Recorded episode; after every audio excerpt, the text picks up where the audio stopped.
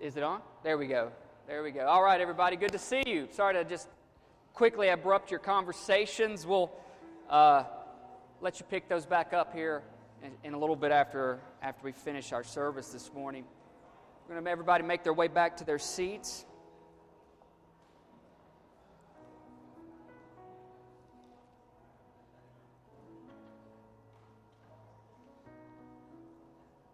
I love a church that. Uh, loves people, that loves each other. It's good. It's a good feel. It's a good vibe. It's, uh, it's right. It's kingdom. So, all right, well, listen, let me invite you to open up the Word of God with me this morning to Old Testament Nehemiah. Nehemiah. We've been hanging out around these parts for the last couple of weeks. We were in Ezra a couple of weeks ago. Last week we were in Ezekiel today Nehemiah, and they all kind of all revolve around the same type of thing, and that is the children of Israel coming out of Babylonian captivity and going back into the promised land, going back into their, their place, their land, the land that God gave them, and it revolves around some themes that, that are pertinent to, to not only at their time, but certainly to us today, and how important it is for our faith in Jesus Christ and how what happens in these stories actually take place in our life today as we are believers under the grace of God in the New Testament. Nehemiah chapter 1 going to be here. These a few of these verses at the beginning will be on the screen with you today. And uh, so let's let's open this up and look at this, and then um, I'll tell you what I'm going to be talking about. Nehemiah chapter 1, verse 1. He writes, he says, In late autumn, or in other words, fall, not too many of us use the word autumn, a few do, but fall, it's this time frame. Can you believe it's fall? I know the weather hasn't completely turned over uh, to the season that it, that, it, that it is, but it is that time. We it, October the 2nd today, the fourth quarter of 2016. Nine months have gone. We're in the 10th month. We're in a new season.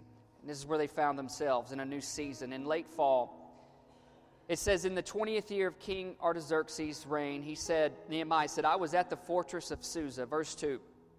Hanani, one of my brothers, came to visit me with some other men who had just arrived from Judah. And he said, I asked them about the Jews who had returned other translations, some of your translations might say, I asked them about the remnant of people who returned. Can you say remnant? Remnant.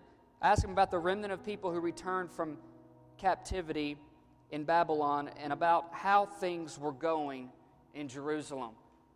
Ask them how were the people, how were the remnant people? Remnant are those who, who survive, those who are remaining, those who are in a, in a in more or less way those who are set apart, who, uh, and that's where they found themselves.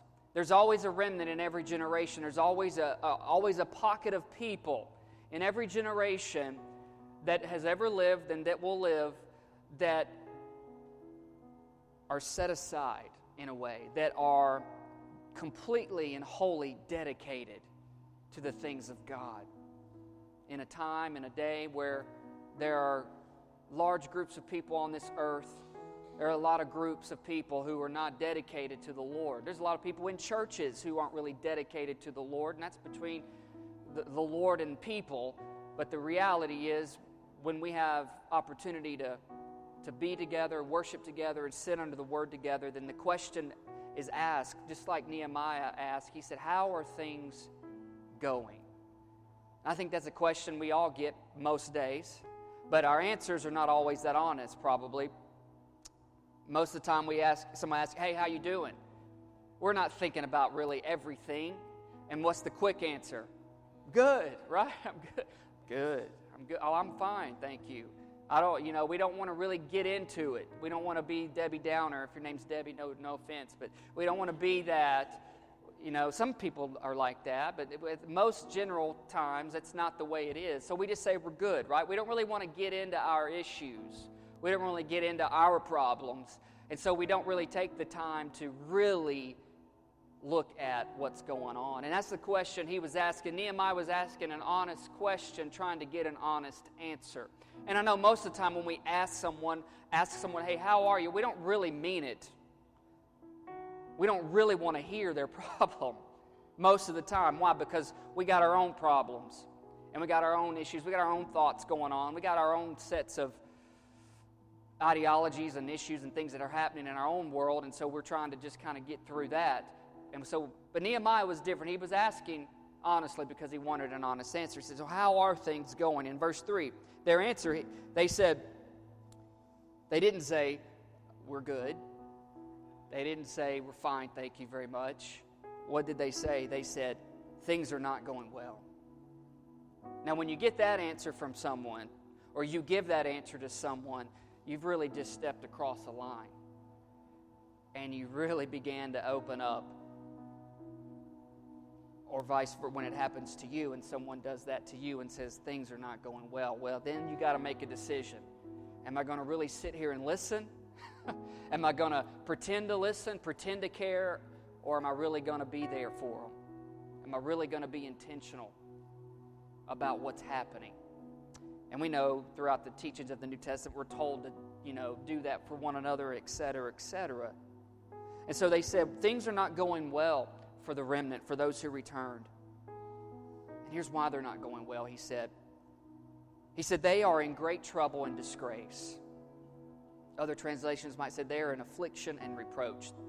They're not doing well. Why? Why are they in trouble? Why are they in disgrace? Why are things not well for them? Conversation. And he, they say this they say, The wall of Jerusalem has been torn down, and the gates have been destroyed by fire. What's the big deal? Well, pr- walls in that day and time, they were protectors. They were protectors to defend from the enemy. But they were also boundary markers, stating that behind these walls live a certain group of people. But then he didn't just stop with the walls, he said the gates. He said the gates have been destroyed by fire. Gates represented on those walls, they represented the in and out of life. They would come in, they would go out. They would come in, they would go out your doors of your house, so to speak. They, they represented, these gates represented the ins and out of life. In other words, the thing, the picture here that Nehemiah understands and that the group, this group of people, uh, they lived with this understanding, and that is the walls representing protection and the gates representing purpose. So their protection was down and their purpose was being destroyed. Let's look at what happened. Nehemiah, verse 4. What did he do? He said, I heard this. I sat down and I wept. In fact, for days I mourned, I fasted, and I prayed to the God of heaven. Let's look over in chapter 2. It goes through his prayer there, chapter 1. Chapter 2, verse, verse 5. He says a prayer. And then here's, here's what else he did. He responds to the king. And he said, If it pleases the king, and if you are pleased with me, your servant, send me to Judah, send me there to my people, send me there to rebuild. Can you say rebuild? Can you send me there to rebuild the city where my ancestors were buried? So here's what happened Nehemiah asked, How are things going? He got an honest answer. Things are not going well. Their protection is down and their purpose is being destroyed. Nehemiah was wounded by that. It was his people. He said, I have to do something. The first thing he did was he sat down, he wept, he mourned. Mourned for those who were hurting, mourned for those who were susceptible. He mourned for his people. But then he prayed. And in his prayer, he asked for forgiveness. In other words, I'm going to get my heart right. And on behalf of the people that are there, I'm going to pray that God would see their hearts too. And that their hearts would be right before God. But I'm not going to just stop at praying. Then I'm going to go and I'm going to do something. These people need somebody to lead them right now. And he says, I need to go. And I need to go to rebuild. I need to go to repair what has been broken, what has been torn, and what has been destroyed. So I got to go. So his prayer, His humility led to his prayer, and his prayer led to his repentance. Real, true repentance always, always leads to action. Good action, rebuilding action, repairing action. When you and I are truly repentant of anything we've ever done, it should lead us to act, to rebuild, and to repair what has been broken, what has been damaged, what has been torn, what has been burned down, so to speak. So that's where he found himself. And then, so he got permission. Look on down, verse 11. Just kind of setting this up. Verse 11, he says, So I arrived in Jerusalem. He went there, he got there. Three days later, here's what he did I slipped out during the night, taking out only a few others with me. I had not told anyone about the plans God put in my heart for Jerusalem. We took no pack animals with us except the donkey that I was riding. Verse 13. After dark, I went out through the valley gate, past the jackal's well, and over to the dung gate. Yeah, dung gate. That's exactly what that is. To inspect the broken walls and the burned gates. Went out to inspect the broken walls and the burned gates. Verse 14 Then I went to the fountain gate and to the king's pool, and, but my donkey couldn't get through the rubble. So, though it was still dark, I went up the Kidron Valley, and instead, I was, I, I was inspecting the wall before I returned back and entered again at the valley gate. So, Nehemiah humbled himself, prayed, repented, acted. Then, in his action, he surveyed, he inspected the damage. In other words, he was not too quick to make a conclusion on the matter without first going there. Gosh, this story speaks to so many things. Speaks to so many things in our day and time today, but here's one of the things I want to stop in on and settle in on for, for, for today. And that is the actual part of repairing and rebuilding and what, the, what he did. He helped to repair and rebuild two things the walls and the gates. And what this signifies, what this really, really, really means. But before he could do any of that, he had to inspect, he had to see what is the condition. What's the condition of the land? What's the condition of the people? What is the condition of the actual city, the walls and the gates. And so, back in Ezra, a couple of weeks ago, we, we brought up Ezra and talked about that. One big thing we talked about was how Ezra showcased how God's gracious hand was upon his life. Remember that message if you were here? how God's gracious hand was upon his life. And it even carries over under Nehemiah's leadership as well. But what was happening that, Nehemiah, that Ezra was describing was the rebuilding of the temple. The temple is this, just in short form.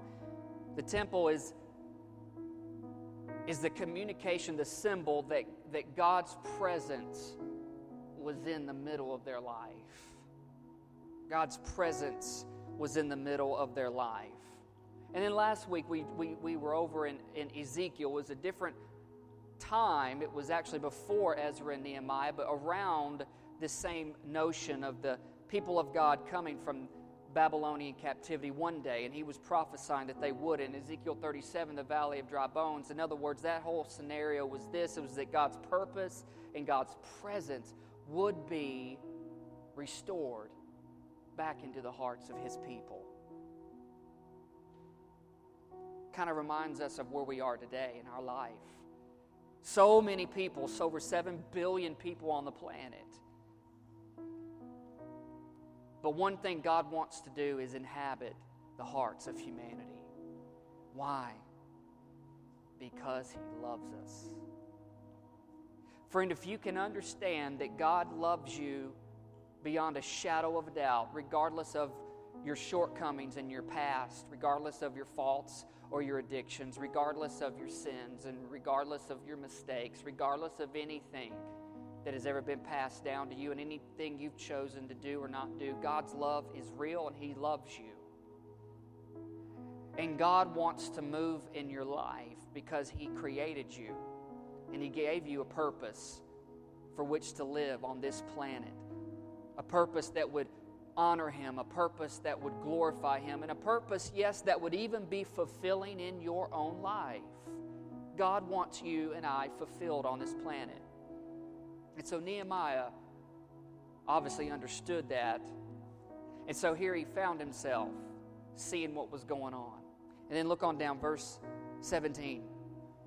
He inspected and he saw the condition. And he said, But now, he said, I, I said to the folks around me, he said, You know very well what trouble we are in. You know the condition of our, of our situation. Jerusalem lies in ruins and its gates have been destroyed by fire. And here's, here's where it gets really interesting. He said, Let us rebuild. I love the plurality of this story that Nehemiah uh, gives and leads with. He understood that if anything is ever going to be d- done differently and anything is ever going to be changed, it really does require us. Sure, there was an instigator, sure, there was a leader, but for it to truly be taken in ownership and for it to really be done with, with goodness and greatness and faithfulness and life transformation and generational change, then it required us. I love that story, right tucked away in the Old Testament, giving the description this that you and I can't do God in church all by ourselves. That it requires, and we are in need of, a true faith community to truly love God, serve God, and be faithful to God. It's an us thing. It's an us thing that it takes us together. And so he said, Let us rebuild. And their response, verse 18, they said, Yes, let's rebuild. Let's do this. Let's do this. And they got to work right away. So here's what they did Nehemiah asked an honest question, got an honest answer, was heartbroken, wept, prayed, asked for forgiveness, repented, acted, went there, inspected it, talked to the people, told them we got to do something about this. This can't stay. Life can't stay like this. Things can't stay like this. We need to rise up, people of God. Things have to be different. We have to be better than the mess around us. We have to be stronger than the mess within us. We have to be love in the midst of hate. We have to be light in the midst of darkness. And he called them together and said, Let us do something. Let us rebuild and let's make a statement to the peoples around us, to the nations around us, to the groups around us, that we are different, that we really do have a relationship with God and it affects us on the inside. Said, let us rebuild. And they said, yeah. So they made a commitment. They reinforced their commitment for the Lord. And then what happened? Verse 19. But then, when, when Sanballat, Tobiah, and Geshem the Arab heard of our plan, they scoffed contemptuously. And they said, What are you doing? Are you rebelling against the king? And so here's the thing anytime you and I ever reinforce our commitment to the Lord, the enemy will come to mess with you. I mean, think about it. Anytime you, you've ever you've ever prayed to God and told the Lord, God, I'm serious this time. I'm for real. I'm going to up my ante. I'm going to be more committed. I'm going to be more in love with you. I'm going to be more devoted. I'm going to read your word more. I'm going to be in church more. I'm going to give more. I'm going to serve more. I'm going to love more. I'm going to do more. I'm going to be more. And then, bam, 48 hours later, the devil shows up and train wrecks your house. And you're like, chaos. You're in a mess. Your boss calls you in and chews you out. Your kids wake up cranky on the wrong side of the bed for three weeks in a row, and you're like, I don't get it. What's wrong? What's wrong with you? You lose your cool, you lose your temper.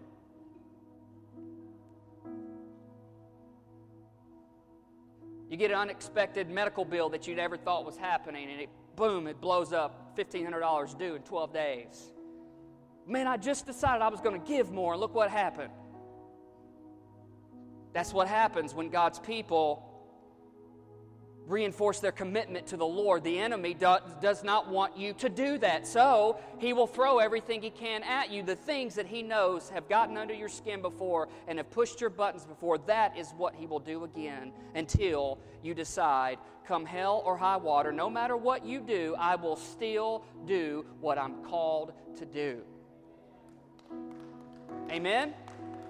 You'll never get over that cycle. You'll never get over that thing. You'll never get over that issue.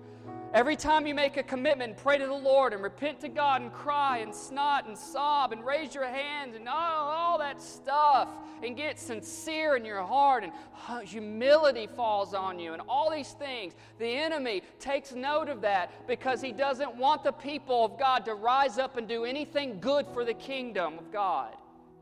But what was their, what their, what was their answer? Nehemiah, he said, I replied. He said, I replied. He said, The God of heaven will help us succeed. Verse 20. We, his servants, togetherness, together, we, his servants, will start rebuilding this wall. But you have no share, no legal right, no historic claim in Jerusalem. In other words, enemy, you're trespassing. You don't belong in my house. No, you don't have any right to be in my household. You don't have any right to be in my church. You don't have any right to be in my Bible study. You don't have any right to be up in my face. You don't have any legal jurisdiction to be over here. Why? Because I am blood bought. I am sanctified. I belong to the Lord. My life is not my own. Jesus paid the price and my life belongs to Him. And so, enemy, God has called me, and I have made a commitment, and I know you push me. You pull me, you prod me, you tempt me, you jack with me, you mess with me. But here's the reality as for me and my house, we will serve the Lord. And what God has for me, I'm not going to give you any ground. I'm not going to give you an inch because I know you'll take a mile. I'm not going to give you an opportunity to enter my house in any circumstance because when you do, you always bring chaos and confusion. And so Nehemiah stood up, he stated his claim, and he said, We will do what God has called us, we will do what we need to do. So Ezra dealt with the rebuilding of the temple. He described that, meaning God's presence was center of their life. Ezekiel talking about and prophesying one day God will restore his purpose and his presence in the heart of his people. And Nehemiah said, here's, the, here's, here's where it gets real tricky. Is we can't be okay with just being okay. We have to, this stuff that's going on has to bother us. This thing where the walls are broken and the gates are destroyed, they have to make us uncomfortable to the point where we'll do something about it, and that is we'll stay true to our God no matter what is going on. And so, chapter 3 is where it gets good. Chapter 3 is where it gets good. Let's look at this picture. Today, I want to talk to you about, I'm just going to get started on it. I'm not going to finish it unless you guys want to stay here till way after lunchtime. but we'll pick it up next time. But today I want to talk to you about this remnants, repairs, and rebuilders. Remnants, repairs, and rebuilders. Chapter 3 is so cool. Chapter 3 is so unique. Chapter 3 of this story is so powerful. Let me just say a quick prayer and I'll get Jake can get down. His fingers can get a break. Let's pray. God, thank you for today. Thank you for your word. I pray today you would help make it clear to us, help us understand it. God, help us to receive it. And Lord, help us to really be right in the middle of what you have for our life and not be scared, not be fearful, not be intimidated by the enemy of any kind, of any tactic that he has. And Lord, let us not be overcome by our flesh, but let us rise up and be the people you've called us to be. Teach us that today. Help us to know that today. in Jesus' name. Amen. Amen. Thank you, Jake. Let you break, man. Jake, break. Time is it? 11:34. Okay, I got about 15, 20, 20 minutes, 25 minutes, something like that. all right here's the unique thing about this. That is that was Jerusalem in the time of Nehemiah. And that's what that that line all the way around is a wall and, and those little equal looking point drawing lines are gates. There's ten, there were 10 gates that went around this city. And these gates serve a purpose. These gates have a purpose. Everything that God does has a purpose. Okay, we might not get it at the time, understand it at the time, but He'll, he'll reveal it eventually to us. And so every gate has a purpose. The very top in the very center, uh, to the right, in this uh, top, is it's got 3.1. That means chapter 3, verse 1, okay? And it's called the sheep gate. And here's the deal this whole, this whole chapter lays it out like this. If you read it all the way through, you'll, you'll see that it has descriptions of people, where they're from, what they're doing, where they're working at along this wall. And it says that after him, or before them, or next to them, or next to him, and it begins to name names. And so it gives this beautiful picture of teamwork. It gives this beautiful picture of all these different people. You got people who were kind of, kind of, uh, not real civilized in what they did. And you got people who were perfume makers, and you got people who were goldsmiths and blacksmiths, and all. You got these different types of people uh, that, that are God's people, and they're working together to do this one thing, and that is to rebuild and to repair the walls and the gates. The walls that have been torn down, their protection, and the gates that have been destroyed by fire. Here, now, what's it protecting? What are these walls protecting? These walls are protecting not only the people, but you see right in the center it says temple. Right in the center it says temple. That right in the center of their life, God's presence. Right in the center, where do we typically say God enters our life? In our heart and we point here, it's typically what we're saying the center of our life. Our soul is the center of us. And it's protecting the center of their life, God in their life. Protecting not, not just to keep something out, but to preserve what is within. So you and I have a responsibility to protect our life and to keep and to preserve what is within us, and hopefully within us is God Himself, the presence of Him, Jesus Christ, by the Holy Spirit. So the temple, protecting and preserving what is within, but then also repairing and rebuilding all the gates that function and serve as, they give purpose to their to their life. Each of these gates serve a purpose. We're going to look at a, a, just a couple of these today. The first one is chapter 3, verse 1, the sheep gate. It says this Then Eliashib of the high priest, the priest and the high priest, they started to rebuild at the sheep gate. They started to rebuild at the sheep gate. Now, what was the natural purpose of the sheep gate? The natural purpose of the sheep gate for these people was this was that that is where the priest would bring in the sheep and the lambs to bring them in to, to prepare them for sacrifice. It's what it was for. It was, that's, that was what went in and out right there the priest and the, sheep, and the sheep and the lambs, that they would be the sacrifice. Let's, let's look at something. I'm going to draw your attention to something. Write these down if you're taking notes. John 10, verse 7, Jesus said this. He said, I tell you the truth, I am the gate for the sheep. All who came before me were thieves and robbers, but the true sheep did not listen to them. John 10 9, he said, Yes, I am the gate. Those who come in and through me will be saved. They will come and go freely and will find good pasture. So, what does Jesus say? He's saying, I am the sheep gate. Those who come in through me will be saved. They can come in and go freely through me, and they will have good pasture. Their life, they will feed on the good things that their soul needs. And so, this sheep gate, naturally speaking, that's what it was for. The priest would bring the sheep through, prepare them for the sacrifice spiritually speaking to you and I, is Jesus being the gate in our life. So the question is how strong is your sheep gate in your life? How strong is your salvation in Christ Jesus? How sure, how confident are you that you are saved?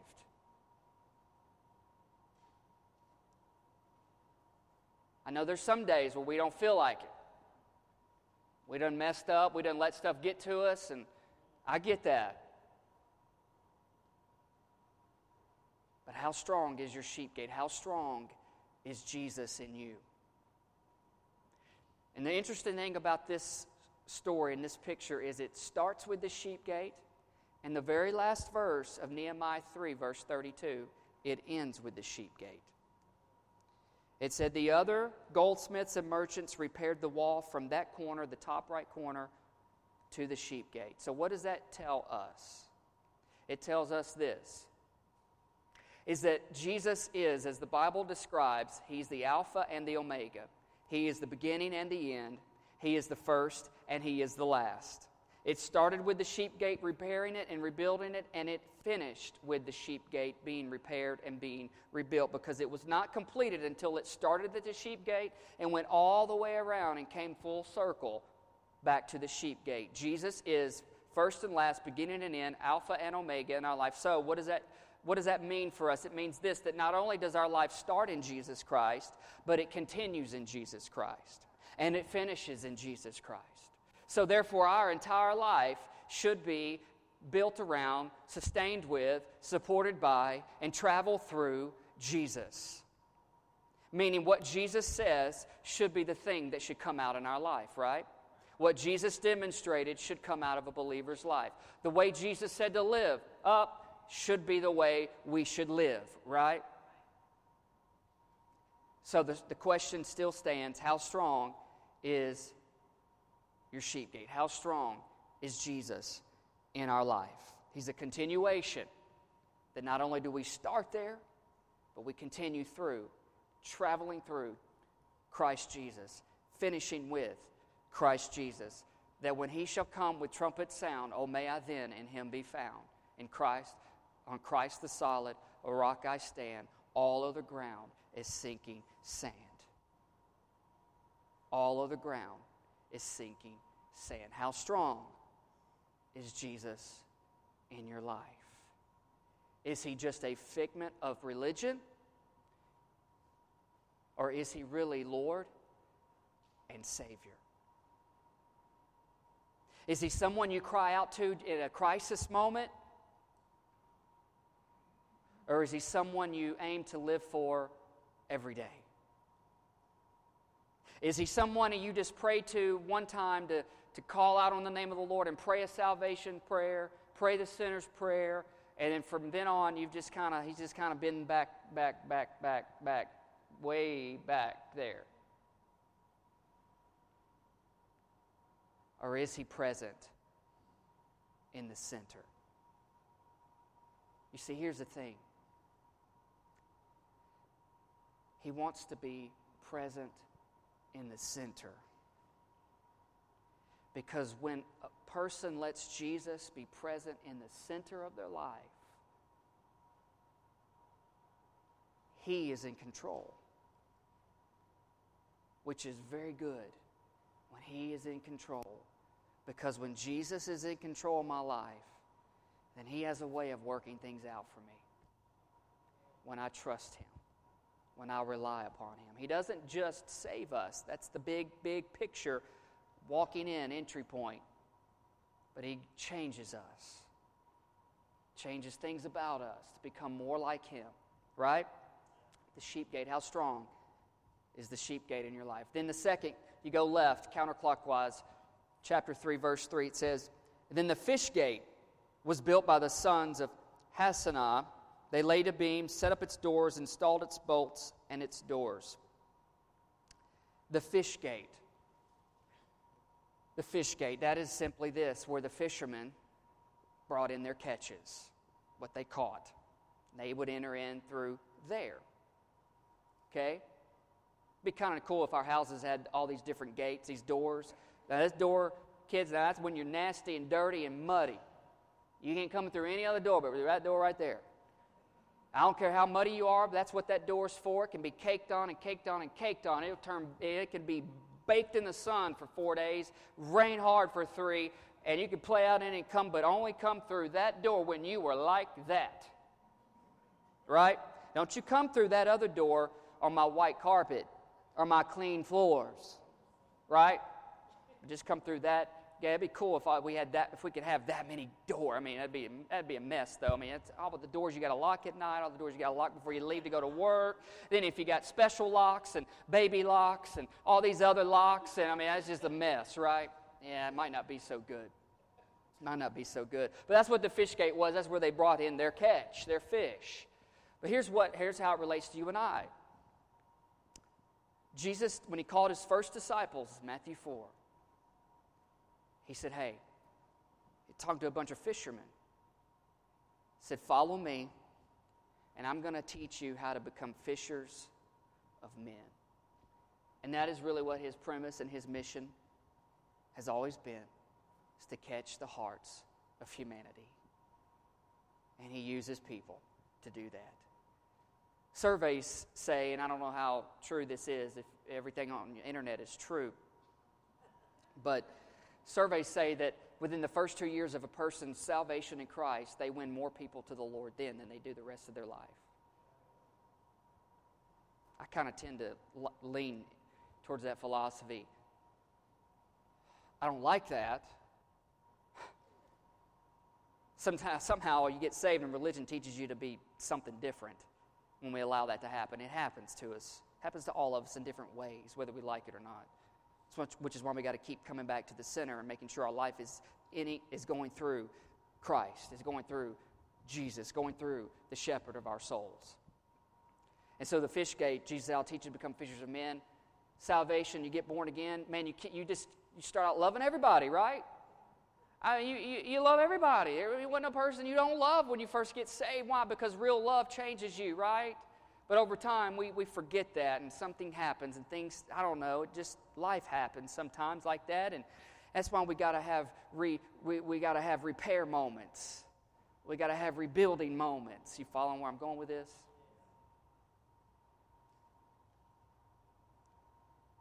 Because we forget what we're supposed to be doing with our life. We're supposed to be winning people to Jesus Christ. We're supposed to be telling other people about Jesus. That is why your testimony is so awesome, so real, so powerful, because it's yours. Jesus gave you that story. Jesus did that story in your life. That we should be, yes, we should be telling people about Jesus. Not because we're, we're trying to control this world, but because we love this world because we love people. Love should be the thing that should be flowing out of our lives. Now, I know that is not the only thing that's always flowing out of our life. Because we might be saved, but we hadn't quite got sanctified in some areas yet. Right? But think about it. How else are people going to get saved? If they don't ever hear? How else will a life be filled with hope unless they hear how hope filled your life? Right? Paul wrote in Romans, he said, Hey, how can they hear if no one is, if no one is sent? By the time you get to Acts chapter 6, the church is growing so fast and so quick and so many people. They started out in Acts 1 and 2 with 120 people, went to 3,000 people on the day of Pentecost, and then from there, chapters 4, 5, and 6, it starts to describe that the church, people got getting saved, grew rapidly, and the church began to increase pretty quickly. And it said in chapter 6, it said the message of the gospel was being spread. In other words, Christians, believers, were telling other people about salvation in God through Christ Jesus and how it changed their life, how it revolutionized them, how it completely affected them. And that's what Jesus does. He changes us. I don't know about you, but there are parts of me I don't like. And I'm not talking about external stuff, I'm talking about ugly stuff inside my heart. Anybody ever have a bad thought enter their mind? Do you just like having bad thoughts in your mind? Not any normal, sane person does. How does that change? Jesus being the center, letting Jesus dominate more of our heart.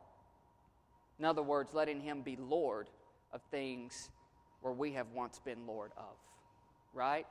But this fish gate, it speaks to us being evangelistic in our faith. Being an evangelist is not just reserved for a church leader. It is for the church itself to be evangelistic. And I don't mean we got to be goofy and crazy, weird. To tell somebody about Jesus, we just be authentic and humble and sincere. And just love and share that love. How strong is your evangelism? I know for me, I want mine to be bigger. I want mine to be stronger. I want me to have more courage, me to have more boldness, me to have more faith, me to have more power of the Holy Spirit, me to have more confidence of God, to tell other people, hey, this is a great opportunity for me to tell you about somebody. His name is Jesus. Anybody else want to be like that? Anybody else want to have more courage, more faith? more confidence, you walk up to people. Man, I had coffee with a member this week of our church talking about the Lord, just talking about what God is doing in our life. And he's like, Man, I've met a guy who, uh, we were at a coffee shop at Starbucks, and he said, I met a guy who worked here, and he said, he has break in a little while, and I'm going to hang out and talk to him some more about the Lord. And anyway, he, he, had a, he invited him over to our table, and he's like, The Lord just said, I need to invite you over to our table. And, and, and I met the guy, and, and he was like, I don't know what else to do right now. Other than I just, I just felt like I was supposed to bring you over here. Talking about the guy from Starbucks, and we're all sitting at the table, and I'm like, okay. Uh, so I start talking to the guy, ask him a few questions, and the, and the Holy Spirit gave me uh, a, a prophetic word for him, and I just started encouraging him in the Lord. He was already a believer, but it was one of those moments in his life, a season in his life where he needed some hope, where he needed to know is God's hand still on my life? Is God's hand still on my life? Man, it takes courage to do that kind of. Some of you might find it a whole lot easier than I do, but I, I don't wake up thinking I need to go tell 100 people about Christ today. Because that ain't how I'm wired naturally. But spiritually, we all are wired that way. How else will they hear unless they are told, right? I mean, come on, Matthew 28, the last famous words of Christ, the Great Commission. He said, All authority has been given to me. I mean, he just he was he was crucified, he rose from the dead, and he was about to ascend to heaven, and and and that was a long time ago. And the last words he said to his disciples, he said, Hey, and he tells you and I today, he says, Hey, I want you to go into all the world and I want you to preach the gospel. I want you to tell people about me, and I want you to baptize them in the name of the Father, the Son, the Holy Spirit. And he goes, I want you to teach you, te- I want you to teach them how to follow me and obey me. And here's the thing: I will be with you all the way to the very end of the age. In other words, Jesus might have left physically, but he came by his Spirit here. It's called the Holy Spirit. He said, I'll be with you. Can you imagine you and you and you and you and you telling people about Christ? They accept Christ, and you say, Hey, you've been baptized. You want to get baptized? You take them somewhere and you get them baptized. You don't have to do it here on a baptism Sunday. Think about if our lives got that kind of transformation happening. Think about if we were so pumped up and so in love with Christ that, man, we would tell people about Him and we, we would use our story to do it. Your story is worth God's glory. Your story is worth God's glory. How you went through what you went through, how you were trampled upon, how you were destitute, how you were desolate, how you were forgotten, and how God, in His infinite wisdom and His, His, His, love, His love, reached down and saved you and, and just touched you and changed your life. And then you get to tell somebody else, hey, I once was like this. I once had this going on. I once was broken. I once was lost. I once had this happening in my life. And hey, how did you get there? Well, let me tell you, Jesus helped me. Jesus changed me. Jesus gave me peace. Jesus gave me love. Jesus gave me courage. Right? And your story is worth God's glory. Now, He will use your story to help somebody else. How strong is your fish gate? Church, how strong is our fish gate? How strong are we at telling others about Christ? I think I got time for one more. You guys got time for one more gate? Then we'll finish, all right? We'll finish. Keep on going around there. You turn the corner of that wall and you start to go downward. Chapter 3, verse 6 said, The old city gate was repaired. The old city gate was repaired. Now, this one is, they're all neat, but this one, this is perhaps what they say it's old gate because it is the old gate. It's the oldest. The oldest. And they repaired it. What does that mean? Like to draw some direction from the prophet Jeremiah, chapter 6. Listen to this. If you're writing notes, verse chapter 6, verse 16. This is what Nehemiah says. Um, excuse me, Jeremiah says. One of them Maya boys. He said, This is what the Lord says. Stop at the crossroads and look around. Ask for the old godly way and then walk in it. Love that. Travel its path. And you will find rest for your souls. Sounds a whole lot like what Jesus says that Matthew records in Matthew 10. Come to me, all of you who are weary and heavy burden, and I'll give you rest for your souls. Oh, but you got to pick up my yoke. Caught you sleeping. But you got to pick up my yoke. It's easy. My burden is light. In other words, what I have to give you is so much better for your life than what you have that you need to give me.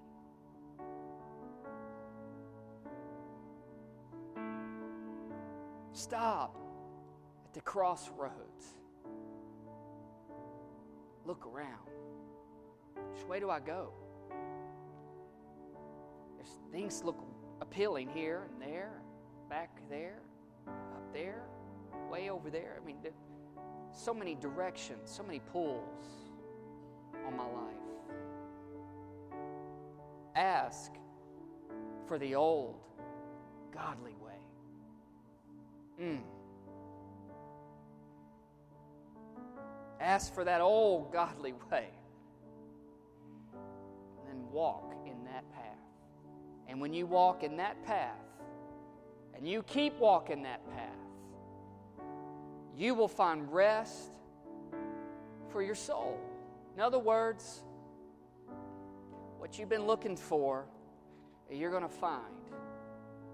What you've been afraid of, what you thought I was about God, what you thought God was, what you think He might be, all that stuff, you're going to find real rest for your soul.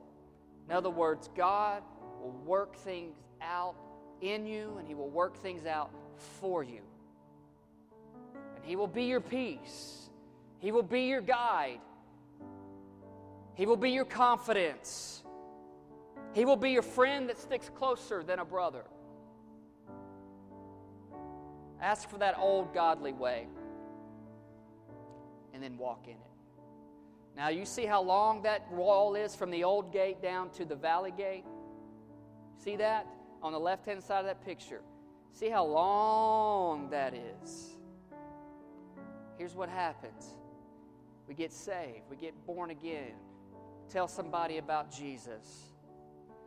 But then we got to start applying the old godly principles. When I use the word old, I don't mean outdated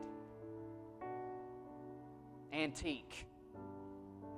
I'm talking about old, where you can't stomp it out, where nothing can snuff it out, where nothing can blow it out, where nothing can mess it up, where nothing can change it. I'm talking about old in the sense that it has been around and it's been around and it will continue to be around.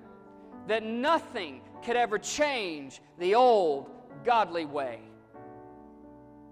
And here's what has to happen in our life as followers in Jesus we have to apply the old godly principles of His Word into our life. Meaning, we've got to have a strong foundation. And this is where many believers get messed up. We get excited, we get saved. Man, our hearts are burning. We love the Lord, we're excited. Hey.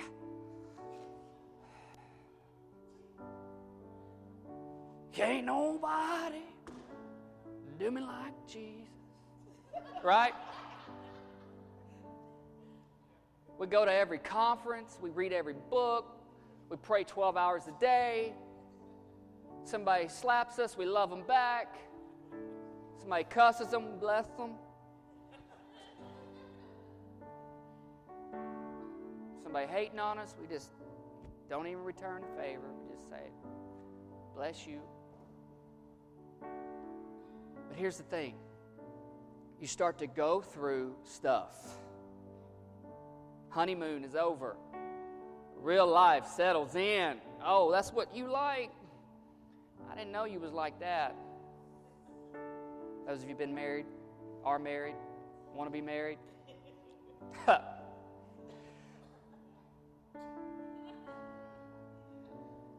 it's just good, I'll say that. I'll leave it at that.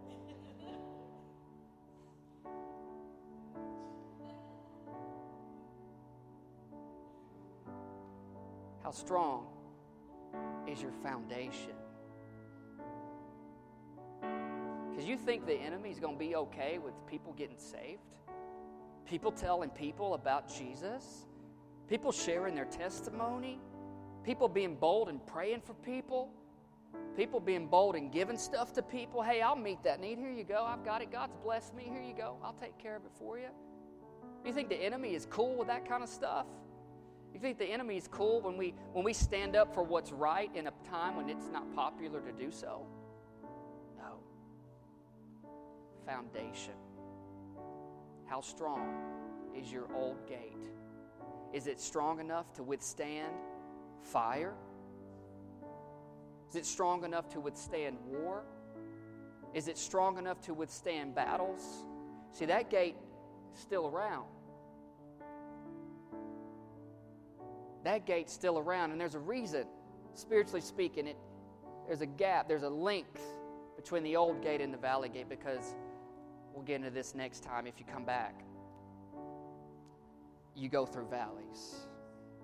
But if you're ever going to get through valleys, you got to have the old godly way solid in your life.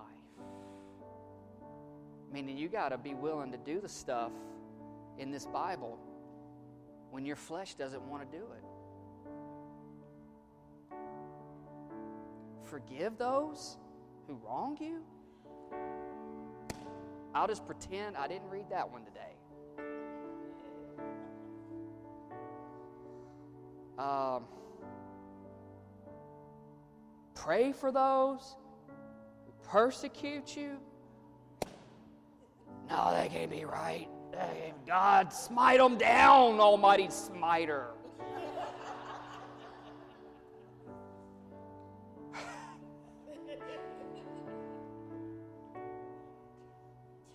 Y'all gonna get me going into the Valley Gate, and I don't have time to go in no Valley Gate today. It's 12, it's noon, we got to get out of here. So come back, tune in for episode two. I'll leave you hanging on the good stuff. Let me just end with this on the old gate. Hebrews 13. The writer says, Jesus Christ is the same yesterday, today, and forever. Then he says, Don't get attracted to all the new ideas and doctrines that people come out with. He didn't say it like that. That's how I said it. That's what he's saying in verse 9. Look it up. Hebrews 13 9. Don't get attracted with all of the new ideas, philosophies, doctrines that come out. Right before that, Jesus Christ is the same yesterday, today, forever. Here's the deal God's Word does not change. What is there is there. There ain't no new Bibles coming out. I know there's new translations, and there's even things to think about there, but you got to know what His holy Bible is about. Because here's the deal we live in a day and time, and we have for quite some time, where new philosophies, ideas, and doctrines that people humanistically bring out on this planet, and they say there's other ways to God, not through Jesus Christ. Obviously, right? You know about that. There's all these other thoughts and ideas that here. Here's what, here's what it is societies of this world look for ways to change truth to make it acceptable to their desires. That's what people do today. People look for ways to change the truth to make it acceptable to what they want. And they are good at it. Clever. Oh, goodness, so clever at it. Right? Why you got to have the old, godly ways. It ain't old fashioned to not have sex till you get married.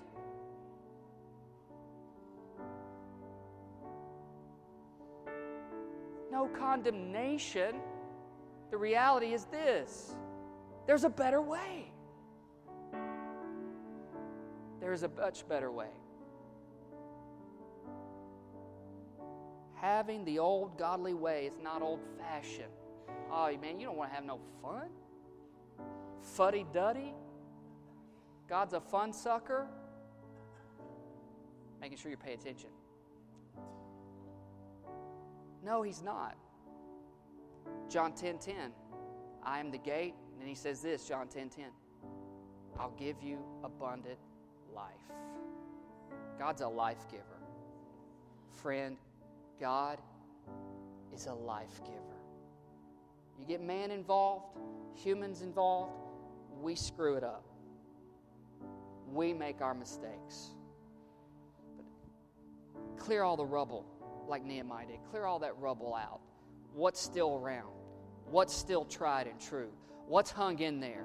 What's proven itself? Oh, come on. What hasn't been destroyed? What can't be taken out? Jesus Christ, the same yesterday, today, and forever. Never be defeated. Death couldn't stop him. Hell couldn't keep him. Grave, the grave couldn't contain him. No. And heaven can't wait to send him back to reclaim what is his. Oh, what a day of rejoicing that will be. When we all get to heaven, I want to make it. I want you to make it. And here's the deal I want people who have hurt me to make it. I want people who have gotten on my nerves to make it because Lord knows I have hurt people too. We are to be repairers and rebuilders. First here, first right here. Come on, first right here. Come on, first right here we need to be repairers and rebuilders first. Right here. If we ever want to see revival, we ever want to see God save the world, we ever want to see greater things happen in our world, in our society, church, it starts right here. In fact, that's what revival is the church being revived. All these re words in this story re- remnant, repair, rebuild, revive, refresh. God doing a work right here. I'll be the first to tell you.